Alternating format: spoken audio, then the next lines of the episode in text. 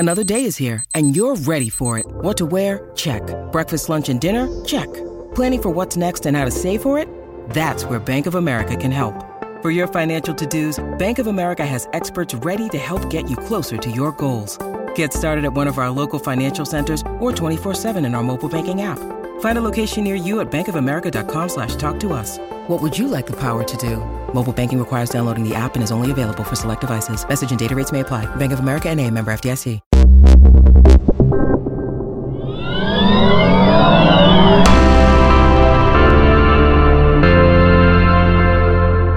Benvenuti alla prima puntata di mister Gadget e Wheels, il podcast dedicato alla mobilità smart, elettrica e non solo. Io sono Luca Tarotta e vi accompagnerò in questo appuntamento settimanale dove scopriremo assieme tutte le novità del mondo automotive insieme a qualche sfiziosa curiosità.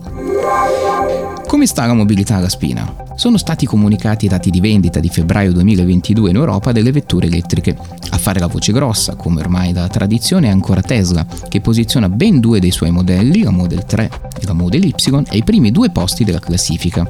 Un dominio confermato anche dalla quota di mercato, siamo al diciotto per cento, il che equivale a dire che su cinque europei che acquistano un'auto elettrica, almeno uno opta per un modello della marca di Elon Musk. Subito dietro però la sorpresa Fiat cinquecento, che occupa un ottimo terzo posto con quasi quattromila auto vendute, e questo nonostante la debolezza del mercato italiano, fermo ancora in attesa degli incentivi statali. Per fortuna di Fiat e di Stellantis, il cinquino elettrico va forte in Germania e in Francia, e per ora va bene così. A seguire a ruota in questa speciale classifica la Kia Niro, la Hyundai Ioniq cinque, la Kona, la Renault Zoe e l'I D quattro, per una quota record totale delle elettriche sul venduto dell'undici per cento, un dato che fa da contraltare invece alle matricolazioni totali del mese di febbraio duemilaventidue. Appena settecentonovantaquattromila unità. Si tratta di un calo del cinque virgola quattro per cento rispetto allo scorso anno, ma è inferiore del venticinque per cento rispetto a febbraio duemilaventi e addirittura del trenta per cento sullo stesso mese del duemiladiciannove, il dato peggiore da quarantadue anni a questa parte. Alfisti sugli scudi. La notizia per il mondo Alfa Romeo e i suoi ammiratori rimbalza direttamente dall'Olanda, e a darla è il suo C E O Jean-Philippe Imparato, che in un'intervista al giornale AutoWeek ha svelato come la casa del biscione stia lavorando a un S U V di grandi dimensioni, dalle prestazioni elevate e di fascia ovviamente alta.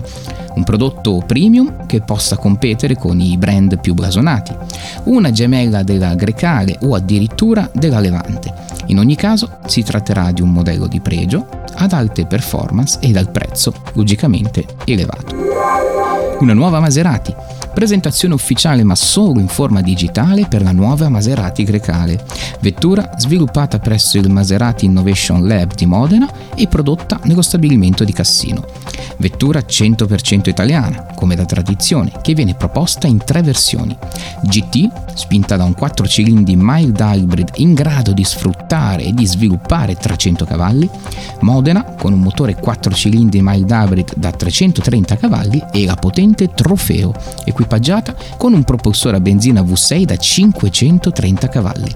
Ma la novità, peraltro già trapelata nei mesi scorsi, è che la gamma verrà completata dalla Grecale Folgore, la versione cento per cento elettrica con tecnologia quattrocento volt che arriverà probabilmente l'anno prossimo sul mercato. A volte ritornano. Vi ricordate la mitica Dune Buggy? La vettura a quattro ruote, piccola, tipica degli anni sessanta, resa celebre in Italia, tra le altre cose anche dal film Altrimenti ci arrabbiamo con Bud Spencer e Terence Hill, ebbene, è tornata, ma questa volta in versione elettrica. Merito di Tazzari, azienda italiana di Imola, che ha dato il via alle prime consegne della zero quattro Buggy. I principali destinatari al momento saranno i noleggiatori eh, delle località di villeggiatura, campeggi e villaggi vacanza, ma chissà che in futuro non possano scorazzare libere anche per la città. Omologato come quadriciclo, il motore ha una potenza di quindici chilowatt e consente di raggiungere novanta chilometri orari. Il prezzo? Da dodici a diciannovemila euro, non per tutte le tasche insomma. È tutto per questa puntata di mister Gadget e Wheels, noi ci sentiamo la prossima settimana. Un saluto da Luca Tarotta.